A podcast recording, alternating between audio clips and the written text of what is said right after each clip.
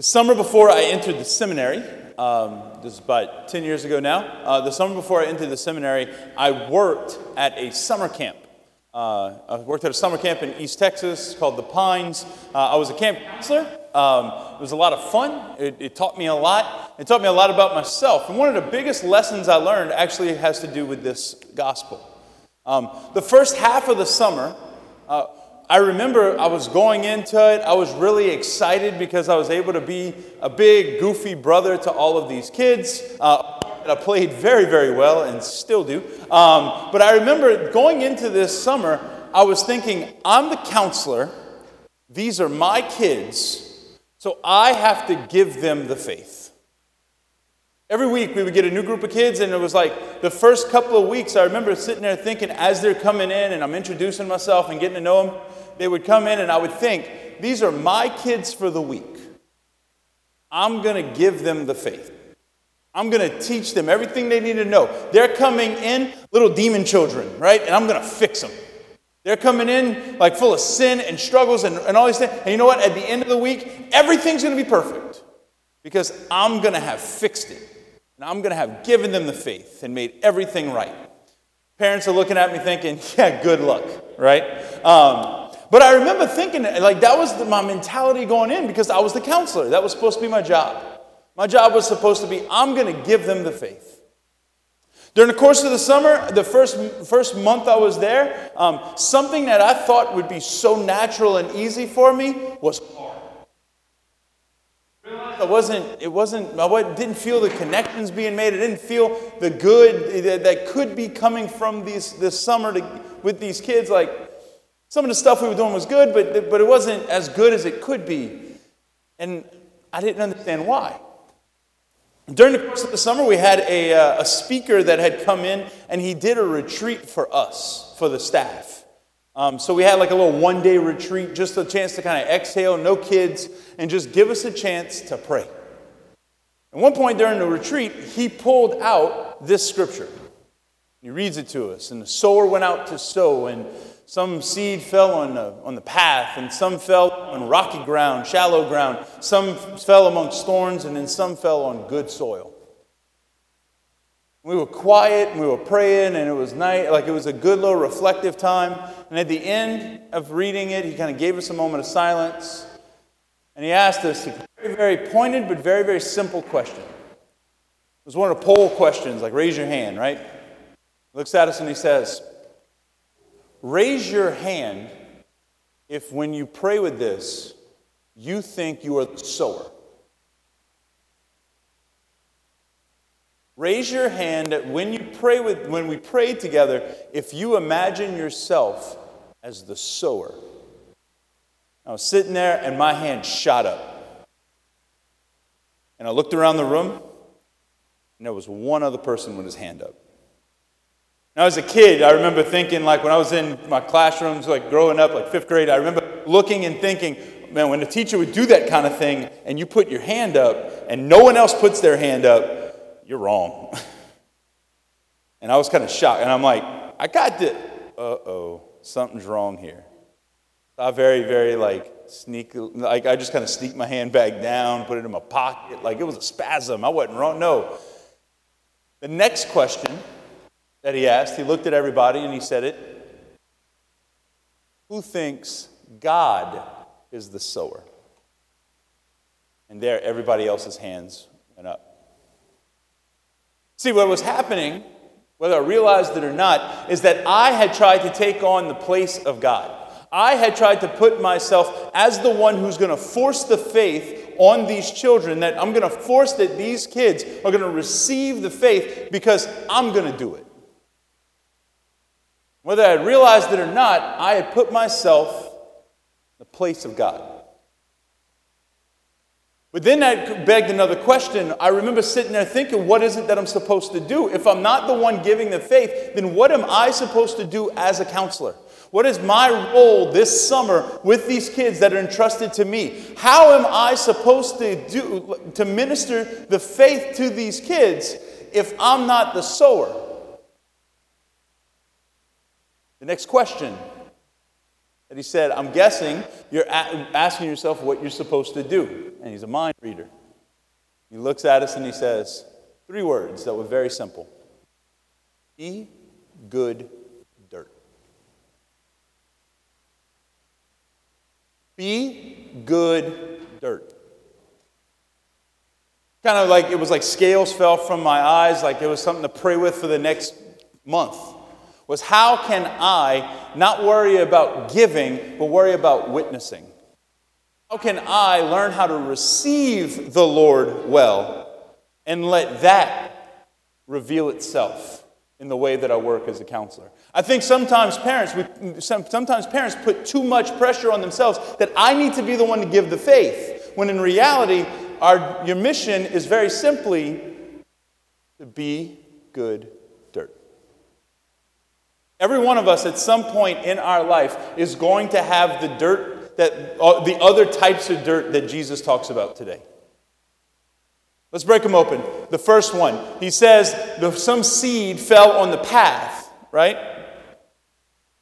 Well, when I hear about a path, I think of a lot of activity happening on a road. I think of people walking. I think of things happening. There's a lot of busyness that happens on the road. How often do in our life we find ourselves too busy to receive the Lord's word? How often do we find ourselves too distracted, too concerned with other things to see the Lord's word? That our calendar oftentimes looks inhuman. That we try and do a week's worth of stuff in a day.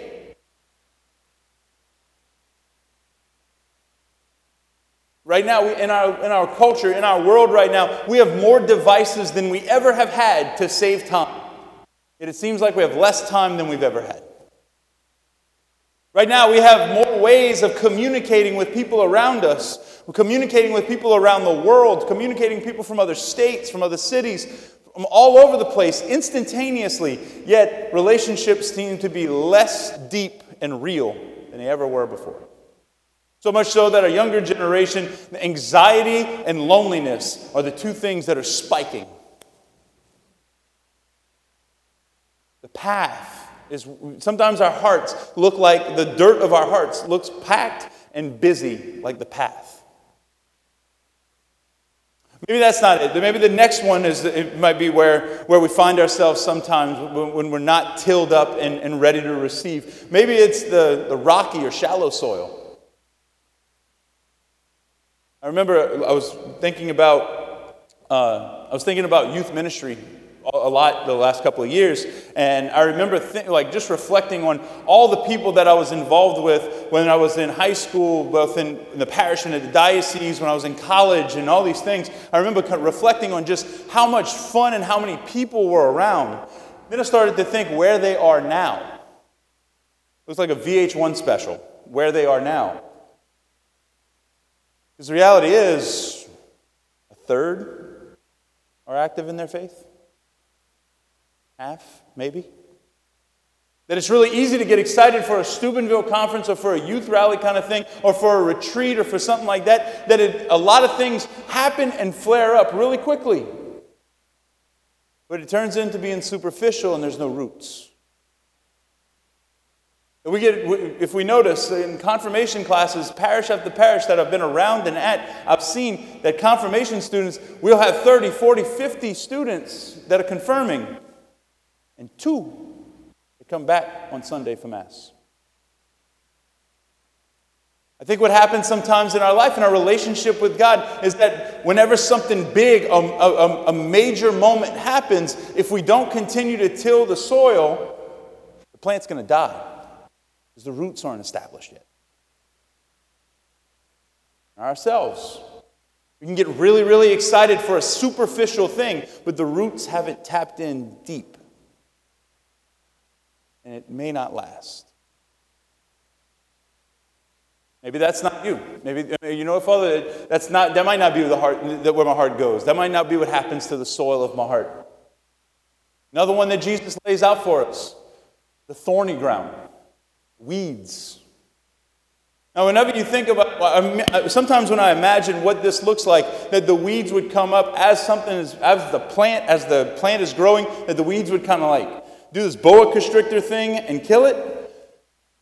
Anybody that knows gardening knows that whenever you have weeds, what's actually happening is the nutrients are being deprived. So the flower might not be as bright, or the fruit might not be as sweet, or the vegetable might not grow as big as it should.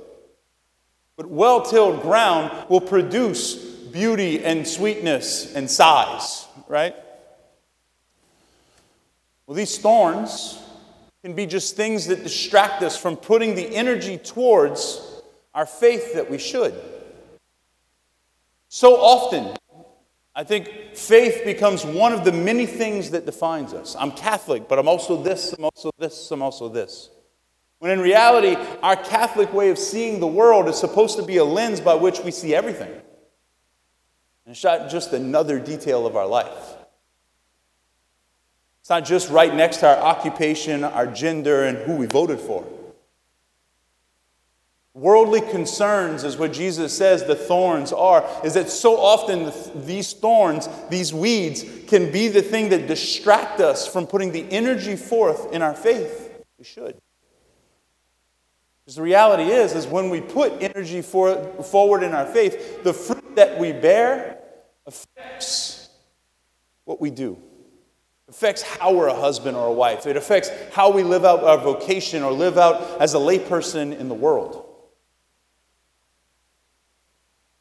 You see, when, today, when we come to hear about these different types of dirt, I think every one of us at some point find ourselves with some thorns and some weeds. Every one of us find ourselves sometimes with the heart that looks a little bit like the path where we're just a little bit too busy. Every one of us have, have parts of our heart that are more shallow than others.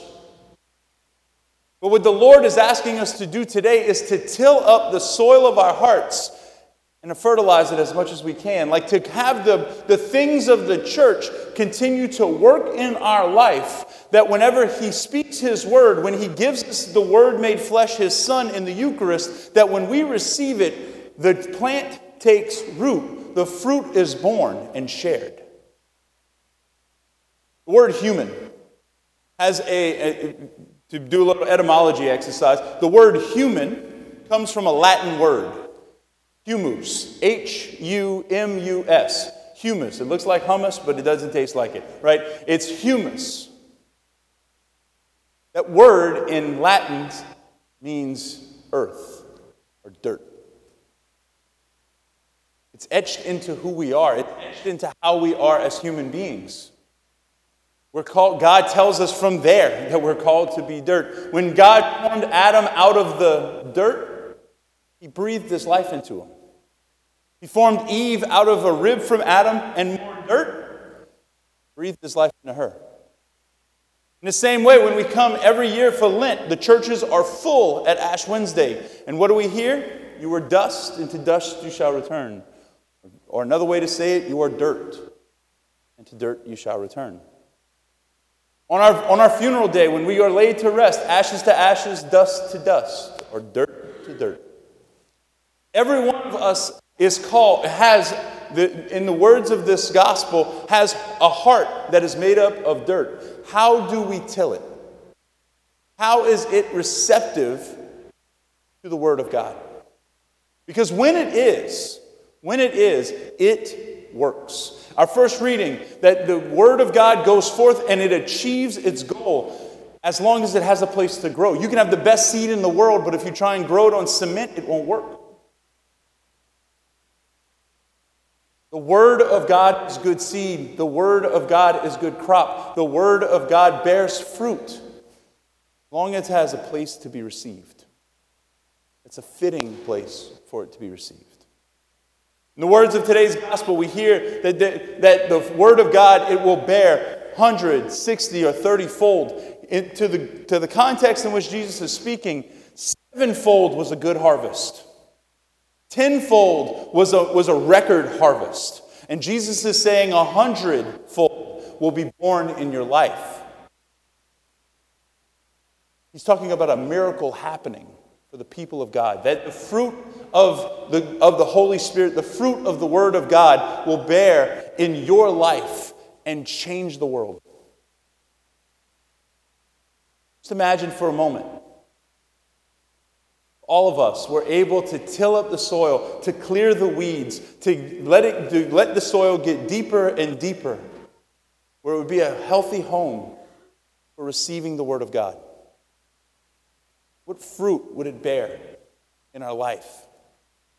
What fruit would it bear in our community, our world?